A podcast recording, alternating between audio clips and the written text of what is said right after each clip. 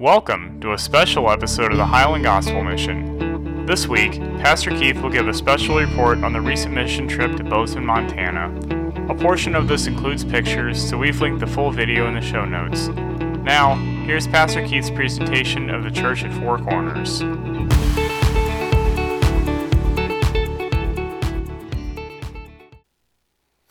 Um, first of all, yes, it really is that pretty. That is that is exactly what it looks like. That is not a brushed photo. That is really what this place looks like. Uh, Bozeman, Montana, the church at Four Corners. I'm gonna give you a little bit of history here, and then uh, we'll go through what what uh, me and Alan went out there and did, and the kind of things that we learned. We'll talk about a little bit about the people in the community. Ultimately, this is going to lead up to us as a church deciding whether we're going to make a five year commitment to them or not. Now, I'll talk to you about what a five year commitment looks like, what that looks like to us as a church, too, um, what those responsibilities would be if we do make that commitment. Um, Church at Four Corners is an area that's actually called Four Corners. Before we do that, go ahead and give me the next slide, Zach. Let's get into this particular passage of scripture. A lot of people say, why in the world would we go to Montana? Why would we go to Mexico? Why would we go? There are lost people right here in our community. Um, that's true. And we should be people who are on mission locally. We should also be people who are on mission exactly the way that Jesus told us to be on mission. Um, that means this. This is Acts chapter 1, verse 7. He said to them, It is not for you to know the times or epochs which the, epochs which the Father has fixed by his own authority, but you will receive power when the Holy Spirit has come upon you, and you shall be my witnesses both in Jerusalem and in all Judea and Samaria and even to the remotest parts of the earth. Now, I want you to do me a favor. I want you to tell me where in that verse the word or is at. Where in that word where in that verse is the word or?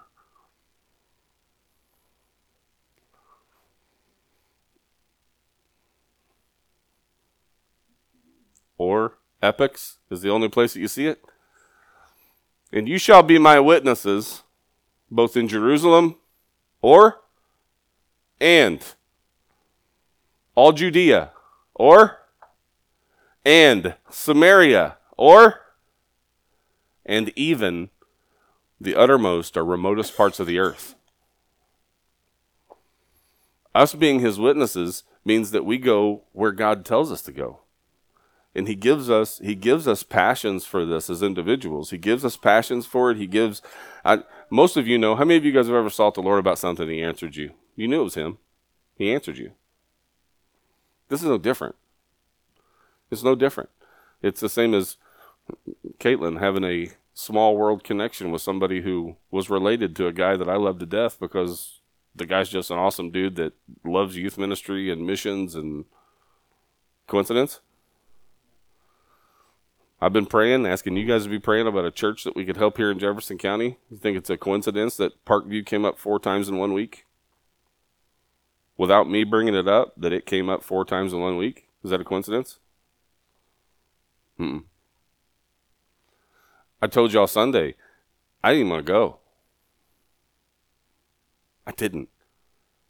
That's a straight up fact. I was going to be forced to confront a person that I had not confronted in many, many, many months. Somebody that the Lord gave me permission to separate myself from for a while because it was not good for me, was not good for them, it was not good for anyone. Some hurt feelings that cut deep that have been really been festering for about seven or eight years. Yep, that long. And I was about to go spend a cotton picking week in the same house with this dude. I did not want to go. In fact is, God did want me to go. And I knew He wanted me to go. I could have stood and stomped and lied, and but I knew He wanted me to go.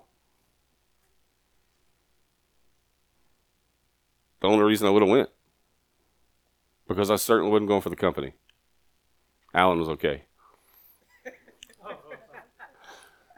One of the other pastors was okay. But I've had issues with the other two people.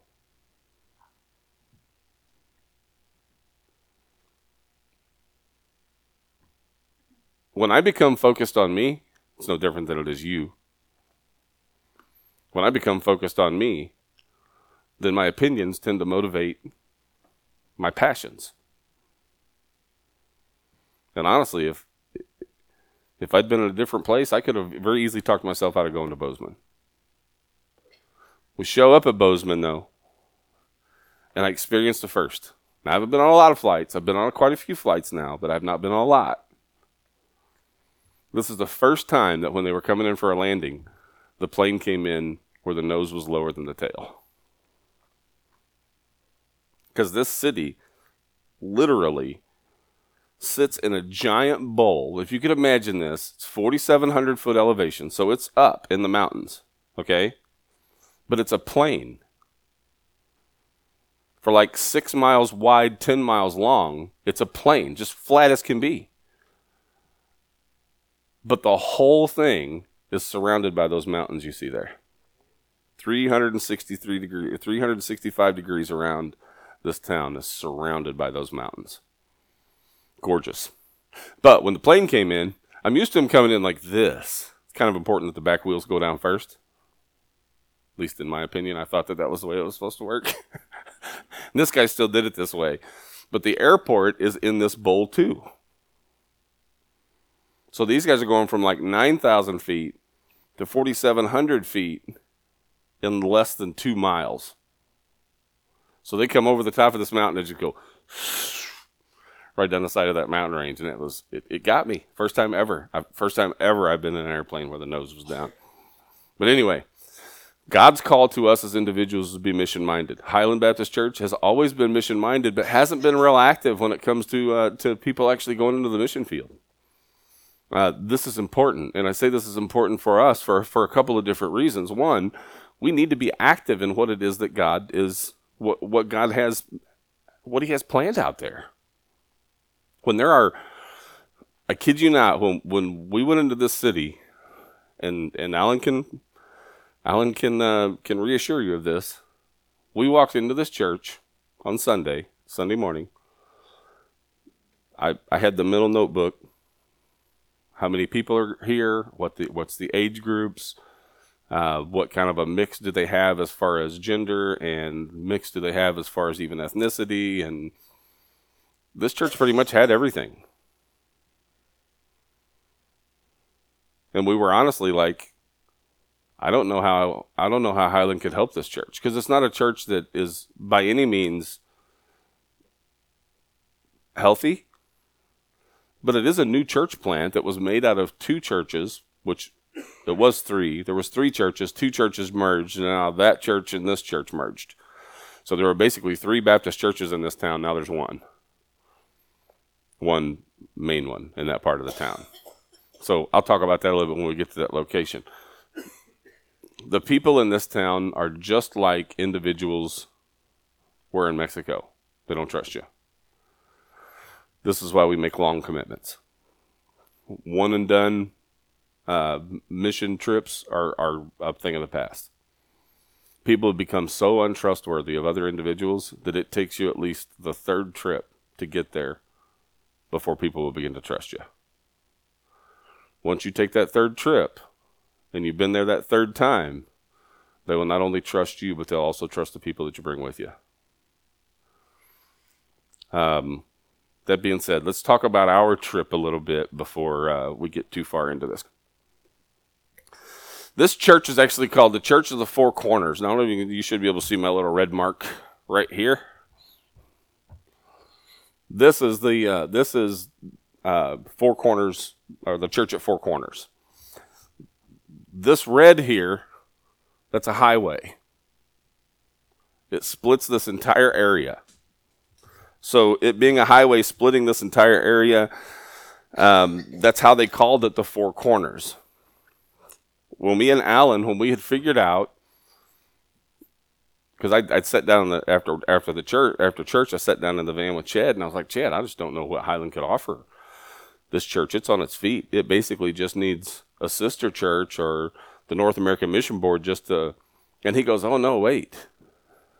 And I'm like, well, wait, what? He said, apparently you haven't heard the whole vision. And I'm like, no. I mean, all I heard was Four Corners Baptist Church. We're taking a mission trip. So he introduces me to the guy from the North American Mission Board whose name whose name is Lee. Lee begins to tell me the number of people that are in this area that are lost, and I probably look like a Venus flytrap because I could not believe what I was hearing this man tell me. Could not believe it. The number of lost people in this town, which I'll give you the exact numbers in a little bit, we're going to kind of break them down a little bit through some of the statistics that I have to show when we get there. If you took a four, if you took a 10 mile radius from from the church at Four Corners being at its center, and you shot 10 miles out and drew a circle 10 miles around Bozeman, you would trap 100,000 people. In a 20 mile circle with that church being the 10 mile center, you would trap 100,000 people. The 2020 census revealed this. Out of that 100,000 people, 89% of them had no church affiliation at all. Their parents had no affiliation. They had no. I want you to catch this, folks. That means that there are people in Montana whose families are seeing first generation Christians in their families. How many people can you honestly say you know that do, that that don't have one family member that has some kind of a religious or Christian background? 89%. I want you to let this absorb uh, I want you to let this absorb. 100,000 people, 89,000 of them have no church affiliation at all. Out of 100,000, 89,000 people have no church affiliation at all.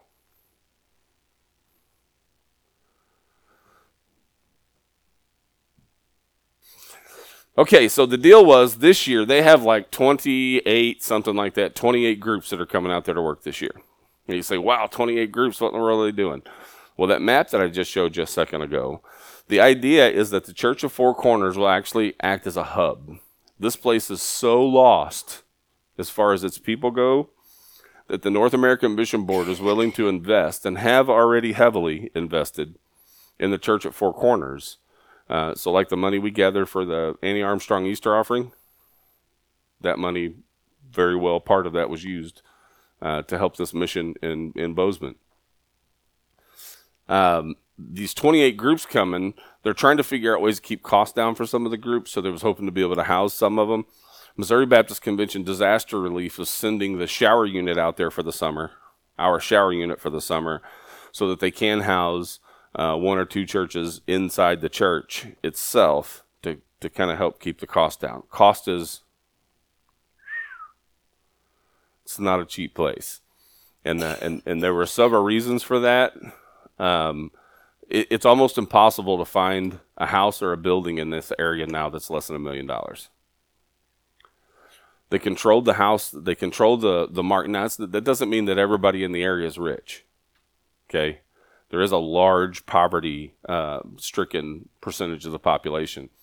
Uh, plus, they have the low income of the uh, the native tribes that are in the area. The native tribes are all um, the typical domesticated tribes: drugs, alcohol, suicide, pregnancy.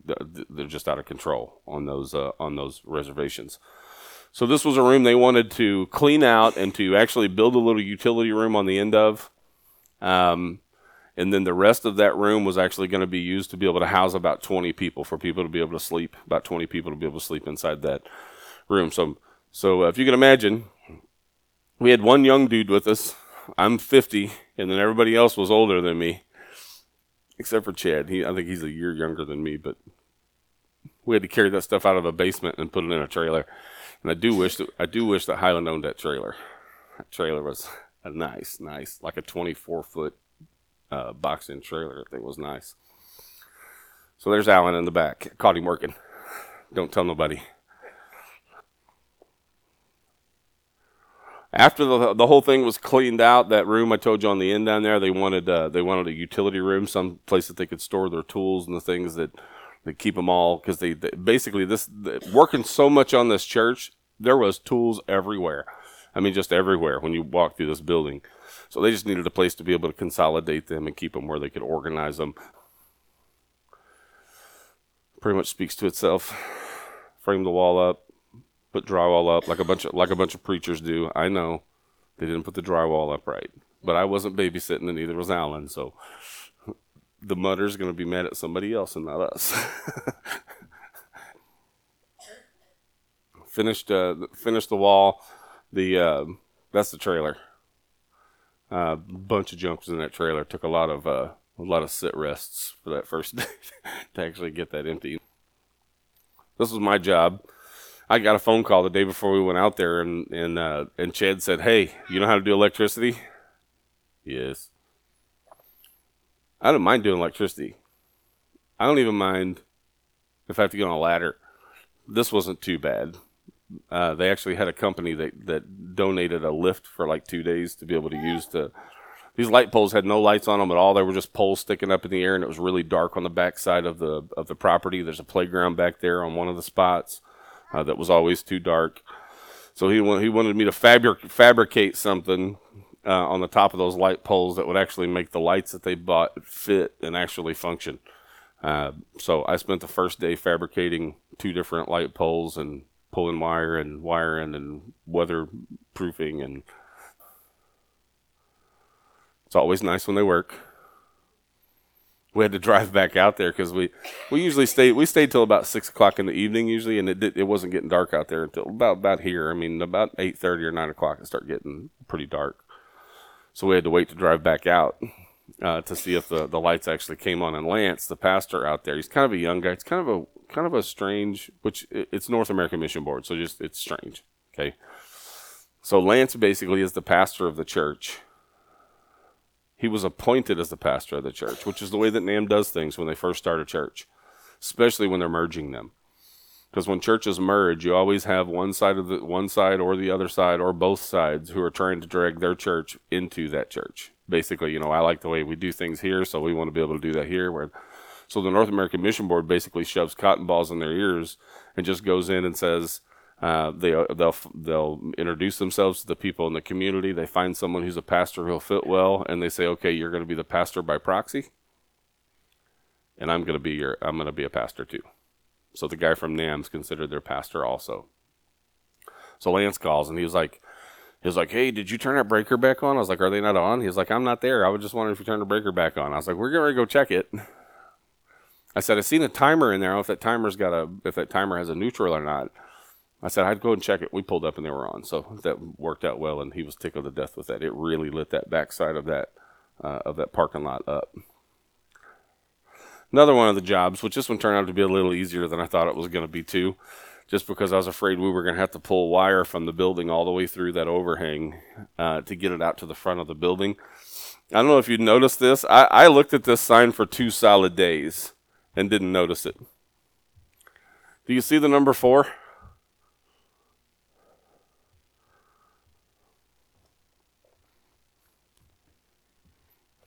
It's on the top. You see it? It goes this way. And then there's a line down the center. The line down the center is the center of the four. I just thought that was the most ingenious sign I've ever seen in my life. Four corners. And I told him how tickled I was that they came up with that. I was impressed. And then he told me they stole it from a church in Arkansas.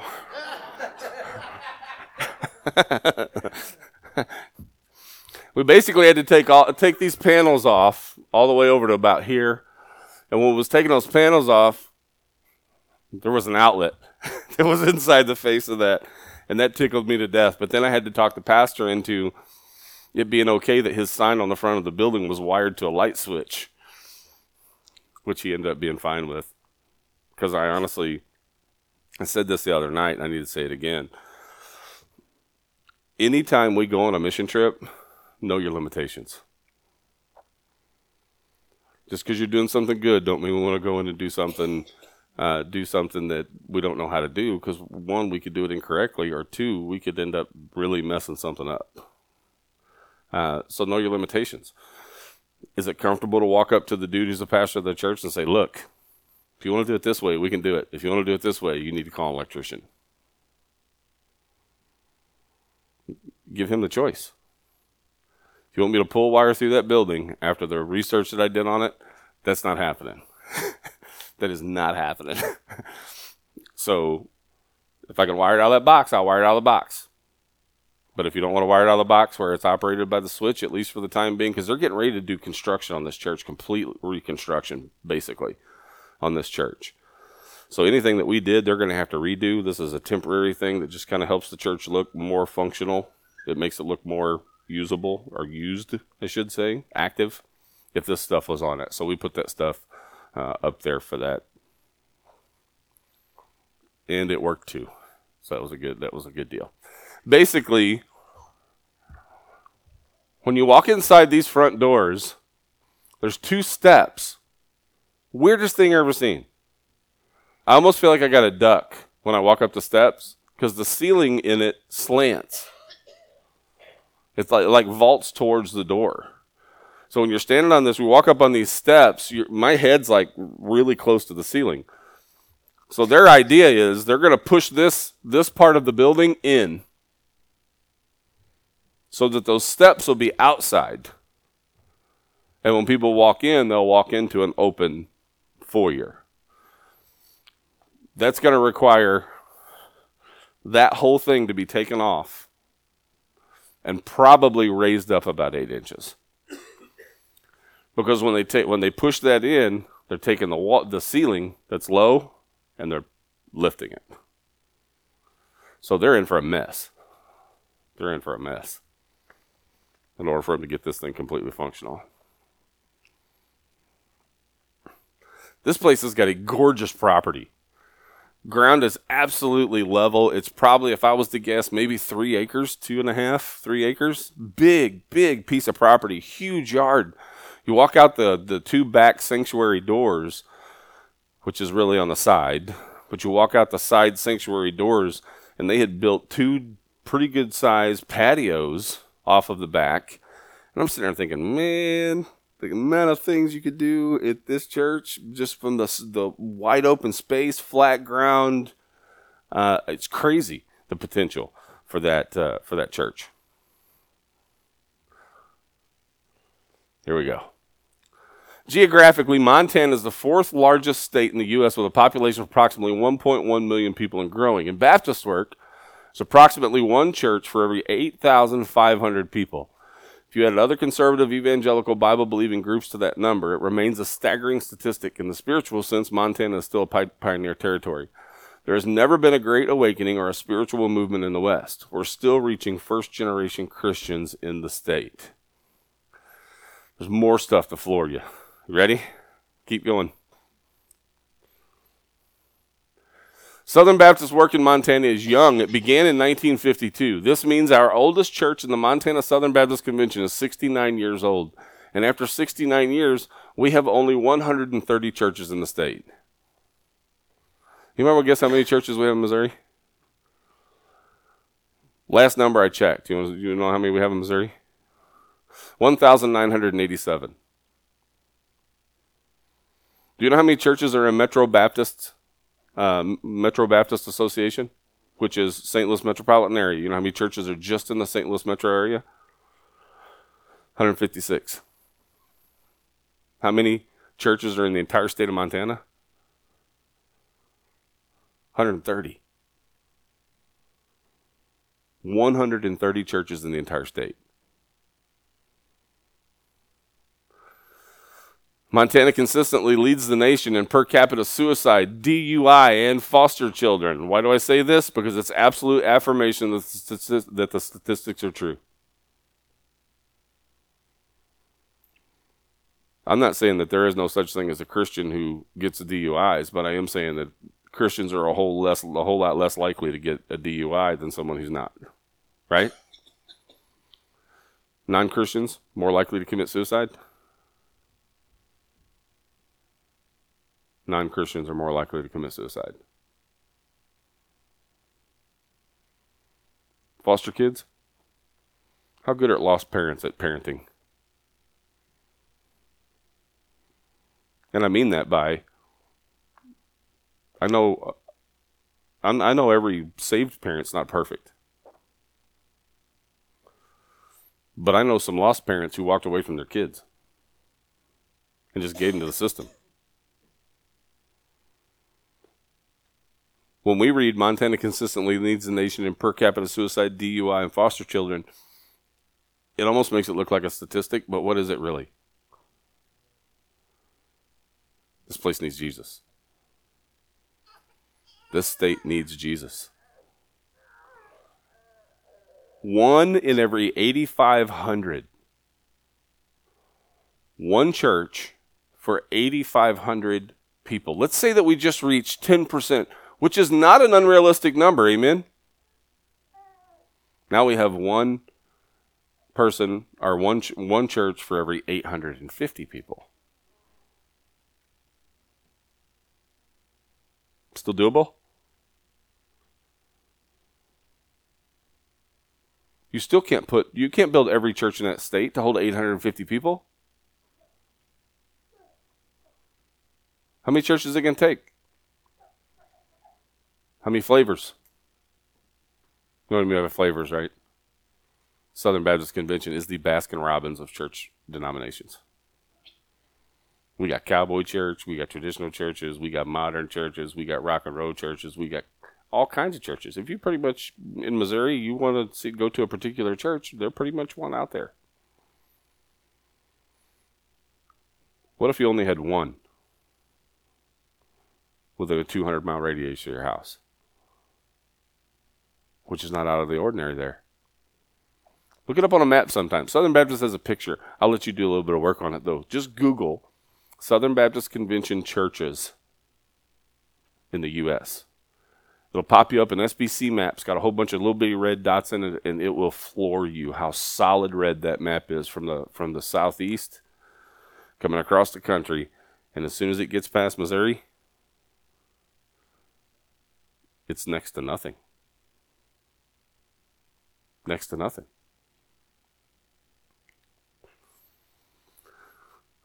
85,000 85, veterans call Montana home.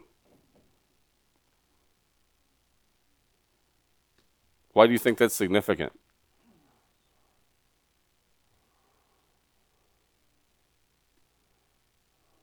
You think we serve our military to the best of our abilities? I mean, they serve us to what extent? With their life, to give it all most military people, most people who go into military, especially people in the, especially people in the last 15, 20 years, do they get to get out and just be fine?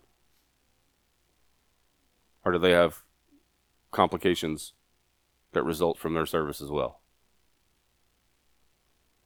There's only 130 church. There's only 130 Southern Baptist churches in that in that state. Now, I'm not saying that they're that all the other ones are wrong, but I am saying this: if 85,000 of our military men and women are retiring and moving into Montana, what's the chances all of them are at least being given the opportunity to be served by a church? To none. Slim to none. There are hundreds of thousands of people living in Montana. The greater number of them are lost and without hope. This number continues to grow every year. Why Bozeman? That's my statement there. A strong, a strong sense of calling from the Lord to Bozeman. Not calling as a pastor, not moving me out there. I've, I've already told the Lord it wouldn't be that hard to do. You just got to call my whole family with you. It'd be nice if you called my whole church too. We'd all just go to Montana and plant us a church. And um, but I can tell you the calling is clear. And uh, Alan, I think, was kind of the same way that I was when we got out there. We was kind of like, "What in the world? This the nice? They have a nicer church building than we do." And they had uh, as every bit as many people in their church service as we had as we have here. So you kind of introduce, but the more you walk through it, you get to know what they're wanting to do. With the church at Four Corners as a hub, they want to spin churches off of that hub. So basically, this hub is going to get the is going to get all of the attention that it needs to be healthy, a healthy hub, so that that hub has the ability to spin off churches throughout the entire Bozeman area. Because for me, it was five year commitment. We need to be able to be sure that we could even do five years. I mean, that the place is available for a five year work. I can almost guarantee you that we could do five if we decided to, do five more, and probably if we decided to, do five more. Which point I'll be 65 years old and somebody will be carrying the ball by then. This is there's a lot of opportunity there. It is it's a strategic location for church planting movement in Montana. Now the idea is this. They don't want to they don't want to just infect Bozeman. They're looking for this to spider web across the entire state of Montana. So as as these churches go out and they grow, NAMB says those churches are going to be hubs too. And they're going to go out further and they're going to be hubs too, and they're going to go out further. And when you get outside of Bozeman, you get into places like Big Sky. Oh my goodness, this place is gorgeous. Oh my goodness, this place is gorgeous. You're driving through a town, but it is just, I mean, gorgeous. But there's a whole bunch of those little towns that are only, you know, 15 miles or so, 10, 15 miles away from Bozeman. They're planning on infecting every one of these cities and trying to trying to push this all the way across the country. Uh, there are currently no strong, healthy evangelical Baptist works in Bozeman. There is, uh, there is a Baptist church that's a sister church. It is not in Bozeman. Okay, um, it's it financially supports the church at this point. It's helping. It's paying the pastor's salary. North American Mission Board is paying some of the is paying most of the construction costs. Um, the reason they're dumping so much into this is because of the location and because of the potential. If they're able to get this to spin off and they can keep churches engaged with this, I think I think God's going to do huge, huge things in Montana. Huge things in Montana.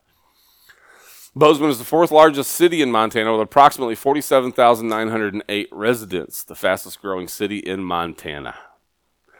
They said by the time um, January rolls around, it will absolutely be the third largest in Montana. Bozeman is the fastest growing mic- microtropolis, small city, in the United States for the last three years. You, I, I, want you to catch how huge that is, though. It is the lar- it is the fastest growing small city, and has been for the last three years in the entire country. What's there? Copper mines. Guess what copper a lot of copper goes into? Electronics. So guess what Bozeman has become largely and why their houses are a million dollars a piece? It's becoming a tech city. It's becoming very quickly becoming a tech city. 33% of the people living in Bozeman consider themselves to be religious, not Christian.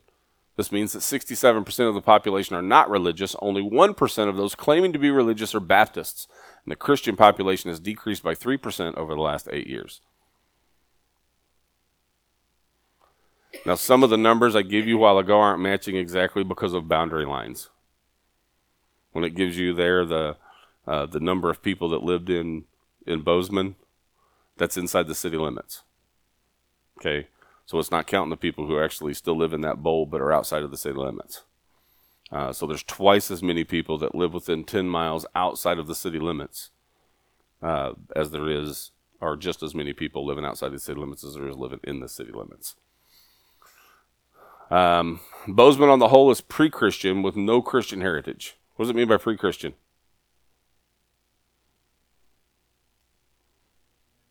Yeah, the dude who founded it wasn't a Christian. The dude who owned all the property, built all the businesses, wasn't a Christian. So this wasn't a town that was built on like like in Missouri. In Missouri, there are people who have some pre preconceived ideas about who Jesus is. When you when you come into a town around here, at least there's nobody that's just completely ignorant on it on the matter. There are literally people out there that when you when you tell them that you go, you're going to a church, or that you're there for a church, and, and I did it a dozen times, maybe two dozen times. And I got maybe out of two dozen times two responses that were positive. And by positive, I mean, oh, that's nice. That was a positive reaction. The other one was a woman that, well, the house we was lit, we was that we was staying in. she was in her front yard playing with a kid with her son. I go out the front door to start to walk down the street, and I'm walking down the sidewalk just to see what I can see in this little subdivision. And this lady says, uh, "Nice weather, ain't it?" And I was like, "Oh, it's better back home." And she was like, "Oh, where are you from?" I was Missouri. She, oh, what are you guys doing here? We came to do a mission trip for uh, the church at the Four Corners. She, oh, my dad went to Four Corners Baptist Church, which was one of the churches that merged to become the church at Four Corners. So the pastor has that lady's location and knows knows that she's somebody that he could possibly go talk to. But that was the only one I would consider a prospect out of two dozen of them. Most of them would turn their head away from you. Sometimes they would snicker. What are you guys doing in North Carolina? Or what are you guys doing in Montana? Well, uh, we came out here for a mission trip. Oh.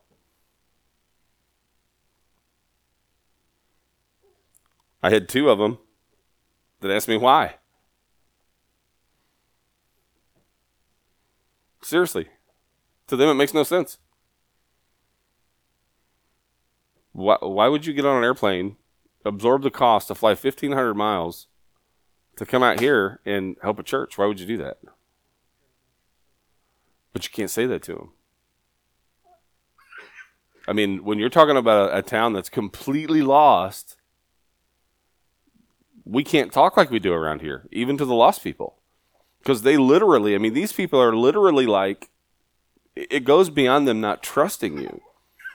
Not only do they not trust you, they don't know you, they don't care about you, they don't believe you care about them, which is why it takes that third trip. I, I told you in Mexico it happened to me. A lady that I had met, and she was like, "Oh, you won't be back." I was like, "I'm coming back." Came back second time. She looked at me kind of funny. She said, You're back. I said, I told you I was coming back. So after about a week or so, I was like, I'm coming back next year. And next year, I'm going to come back. I'm going to speak to you in Spanish. And she reciprocated with, and I'll throw a little English at you. Showed up the next year, and that lady started crying.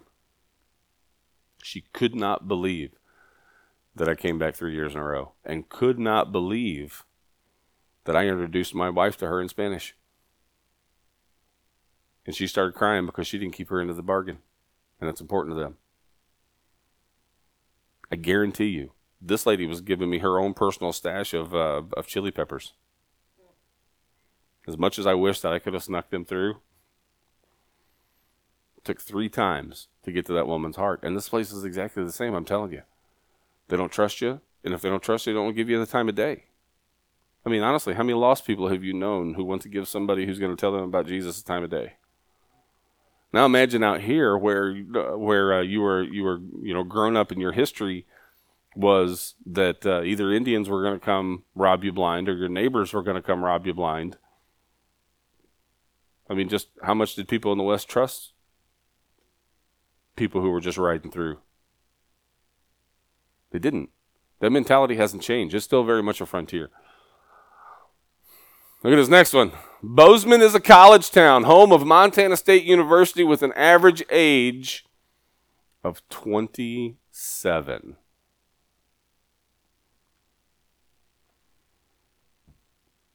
Not 27 in the college. I want you to read that again. Bozeman is a college town, the home of Montana State University. The town has an average age of 27 years old. Is that low? Yes. What does that also mean? Means the indoctrination that all of us have to agree has happened on some level or another. This town, and I don't want to be offensive with this, so so please don't take this offensively. The standard is the millennial. The millennials was where they started turning snowflake, but hadn't been full snowflake. Now you can't throw every millennial under the bus because the fact is not every millennial is like that. But there is enough to categorize a millennial a particular social way. Again, you can't assume everybody's like that, but then the generations that came along after that, they getting better or worse? Worse. These are the kids here. These are the ones that are pushing the gender multiplication. This age group, they're the ones that are saying that abortion rights is a woman's right for her body, that it's health care. This age group, they're the ones that are saying love is love. It doesn't matter who it's to. To be very honest with you, over the last week, as I thought about and prayed about this, do you know what I feel like God revealed to me that that place was? Corinth. It's Corinth. Which is, to some of them, are just the similarities are weird. Two guesses. What city in the Bible did most of the Roman military retire to? Corinth. New Age? That was Corinth. Take bits and pieces of every religion. This town is lost. Thousands of lost people live in Bozeman and throughout the Gallatin Valley. We've got about five minutes. If anybody has any questions, please ask the questions. I'm sorry if I wasn't real thorough on this. We didn't have a ton of pictures, but we, we really only did about three solid days work. Uh, I didn't put any of our trips to or any of our pictures up from Yellowstone. Uh, we did see a few animals in Yellowstone and just pretty much enjoyed the day of, of being able to get out. I mean, anybody who doesn't like Yellowstone. Um, so, does anybody have any questions? If we were to go out there? If we were to go out there, depending on how many people would want to, um, I would not want to take any larger than a, than a, a group size of 12. So uh, if we have more than 12, we'd split it and take two groups. Okay. Um, we would all fly together unless somebody wanted to drive, which in the case that they need some construction stuff and things out there, it could be helpful if somebody wanted to drive. And I know Dylan Bingman does not get on airplanes. So even he was Wednesday night was kind of nodding when I was like, if somebody wanted to drive, because if you can get the unlimited mileage on it. But the reason we limit that to 12 is because if you buy a 15, if you rent a 15 passenger van, 12 people are fairly comfortable in it. Uh, so you can even use it on your day out trip. So the day that we would go to Yellowstone while we were out there after we were done serving, you usually take one day, go to Yellowstone, spend the entire day, and then you get on a plane the next day to come home. Uh, so uh, groups no larger than 12. We did not have enough money this time. He, he did not charge us enough money. I mean, I don't know if he didn't. Let me rephrase. He charged us probably enough money, but then when we got out there, we ended up spending a whole bunch of the money that we were living on to buy material to be able to do some of the some of the jobs that we were doing. Uh, so, with it being a year out, uh, if this is something the church commits to, it will be July of 2023 before we would take our first trip. Uh, my guess would be it's going to be closer to a thousand dollars a person. Trying to figure out some ways to get that supplemented um, so that it, it maybe wouldn't be that much. Uh, but that thousand dollars basically covers everything in your trip. The only thing it don't cover is food in the airport on the way out, food in the airport on the way in. It covers all the meals while you're on site for seven days. Covers uh, the sleeping arrangements. Um, hotels are $150 a night per person. So I will start probably in June if it's something we commit to. I'll start in June trying to uh, hold one of the uh, VRBO houses. Um, that place is just chocked full of VRBO houses. Uh, and the VRBO houses are, are expensive, but they are considerably cheaper than a, than a hotel. Those typically sleep six. They do have them in condo form so that you could actually rent one whole building and sleep 12 people. It's basically two buildings, but they're connected like a condo. Um, I call them a duplex, probably. They're not nice enough to be called a condo. Um, typically, you go out there, depending on their planning. They were not very good at it this th- this trip. It just seemed like everything that they had us do, they didn't have, they didn't plan for. uh, which is always a drawback, but at the same time, it's a very early work. So I don't want to be critical about it with it being something that they just started. It's only, uh, from my understanding, it's only JBA's second year Yeah. of being part of it. Yep. Um, and I, I know the Missouri Baptist Convention. We've had a, we've had a agreement with Montana for several years, but JBA just jumped into it. We just now got into it with them. Um, so a mission trip looks like typically seven days, um, four to five days in on on mission. Um, one of those days being a day that we would take to go through Yellowstone you basically go out and do if if I get my way, you'd get five days of work in, one day off, and then a fly day. If, uh, let's say, uh, you make a mission trip and three of us decide to go out, uh, would, would you make it available to the association? Absolutely. To bring others along? I've already made that agreement with Chad. That anytime that we plan a trip out there, that we will make it public knowledge to anybody in the association, with the understanding that Highland is spearheading that trip. Highland is spearheading that trip. I've already had the, the conversation with Chad as well. That our agreement is with Mon- Montana and not with Jefferson Baptist Association. And he laid it out clearly to me that that wasn't his expectation. His expectation was that, that if we had the, the capabilities of doing it, uh, he brought us out there, introduced us to the people, seeing if it was something we get to get involved with. Uh, he doesn't. It doesn't bug him one bit if he never gets a phone call from Highland uh, needing anything for one of these mission trips. So this is be clear. We are not taking on a mission that is Jefferson Baptist Association. We are taking on a mission of ours. This will be our mission. This will be one of our missions if it's something we decide to do. Uh, I know that, uh, Murphy is p- being a partner on this, I know Faith is being a partner, Canaan is a partner, and there's some others. What if they're doing a mission trip and we wanted to piggyback on it? That is also an option.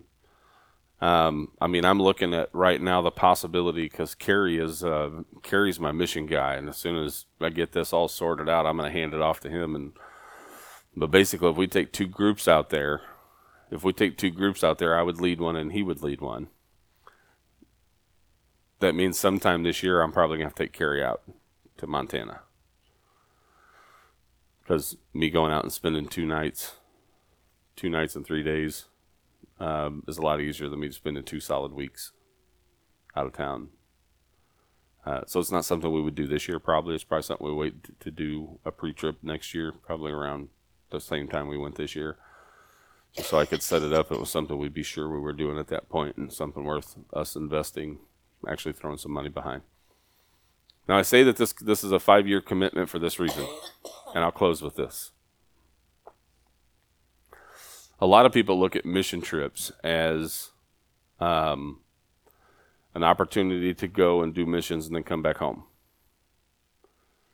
Uh, we are not being good partners if that's all we do. Um,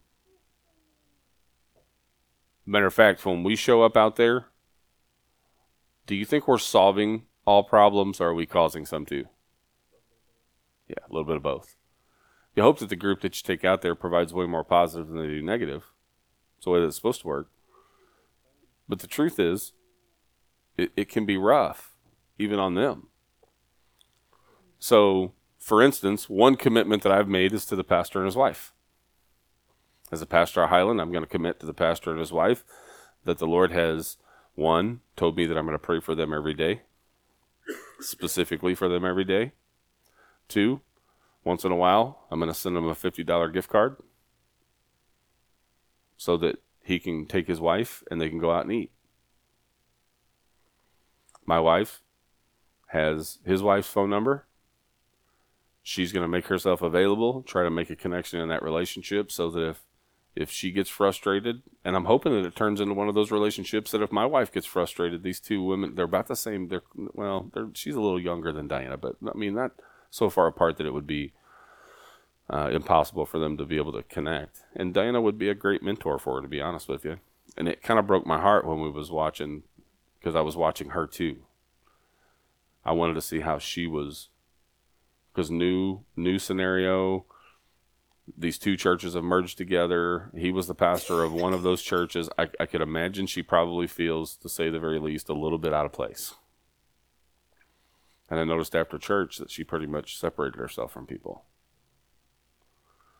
So, a lot of people, we don't, we just don't think about the fact that, you know, we go out there on a mission trip, we help them, we leave with, with a sense of, of we helped them when the truth is they've got 51 more weeks to get through. And uh, chances are those 51 weeks are going to be rough.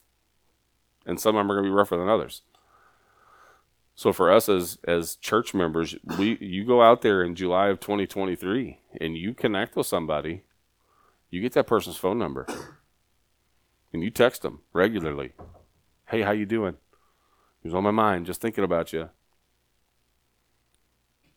how does it make you feel when you get one of those from me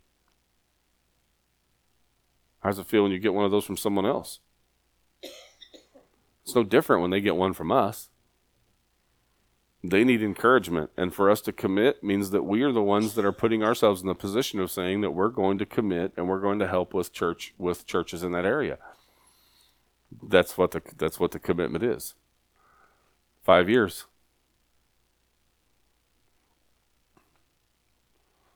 What are you willing to give up to to uh, for the mission? What are you willing to give up for the mission? This is the way that I've approached it. Is there something in my life that's really not that good for me that I've been doing my best for a while to kind of cut back on? And then I'm going to set that money aside and I'm going to use that for I'm going to use that for mission trip money. How far did the apostle Paul say that he would go for his brethren to come to know Christ? He said he would give his own salvation up if it meant that the brethren would come to know Jesus. He'd walk away from it. How big of a level of commitment is that? When's the last time you cried for a lost person?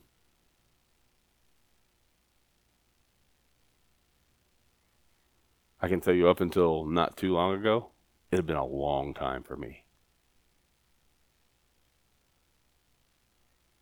You say, I've never cried, cried for a lost person.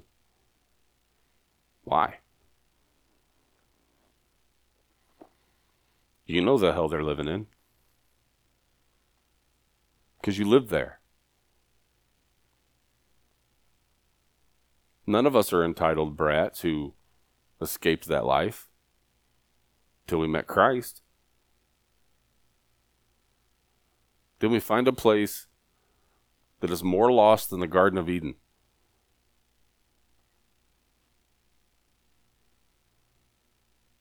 And the question is Does God want us to commit? Because if we do, we do all in. Doesn't mean we're going to blow money. Doesn't mean we're going to spend a bunch of money we don't have, but it does mean that the level of commitment from this church has to be top shelf.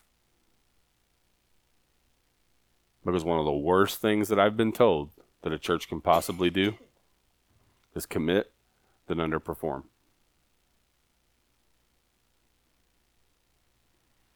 Everybody gets a week to pray about this. We'll actually call a special vote next Sunday morning. This is something that we as a church want to commit to. Then we can actually start prepping for a trip in July of 2023. Any, other questions? I must have gave you guys all the information. Either that or your bellies are growling. Do me a favor, as, as uh, Zach. He's going to play through one verse of a song, and here's what I want you to do. It's not even about Montana. It's not about Parkview. It's not about the Hillsboro community. It's really, when it comes down to it, it's about your relationship with Jesus. And we should be individuals who desire to align ourselves with Him when it comes to His wanting to seek and save the lost. And I've heard the I've heard people not from Highland, but I've heard people years past actually ask me those questions. Well, why there? Why we've got a lot to do here?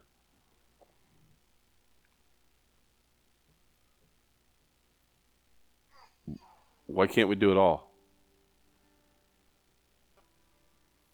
Why do we have to pick one or two ways to glorify Jesus when the fact is we can actually envision the church to be that in everything that it does? And this the commitment's part of that. Again, Montana's the prayer. I want you to pray for Montana and pray over Montana. Because if God doesn't want us to go to Montana, He wants us to go somewhere, and it's somewhere around Montana. Because I don't think He would have made me go out there and made me uncomfortable if, if, if there wasn't somewhere out there He wants us to serve. But next week, we'll be voting on whether or not Bozeman, Montana is the place that we will invest the next five years, beginning in 2023. So I want you to close your eyes, bow your heads, and I just want you to take one one verse of this song. Spend time thinking about we all get here. I mean, we we all get in this place where the gospel was more a part of our life at some point it becomes less. Believe wholeheartedly that this is what the Lord wants us to do because in every case that this church, now I'm not saying Bozeman, but I'm saying being missional, being mission minded, is what the Lord wants us to do and what He wants us to be. Because as long as a church focuses inward, it'll always find maintenance issues inside. Growing churches and churches that are making differences are the churches that are facing out the ones that are looking at the lost people and trying to help us to find ways to reach them. During this one verse, I want you to just think about this one question When's the last time you cried for a lost person? Thanks again for listening. If you have questions about becoming a Christian, discipleship, or if you have prayer requests, you can visit us at facebook.com forward slash Highland Southern BC. Have a blessed week and go and make disciples of all the nations, baptizing them in the name of the Father, and the Son, and the Holy Spirit. The Highland Gospel Mission was produced by Zach Link with preaching by Keith Perrin. Music provided by Pixabay under Creative Commons.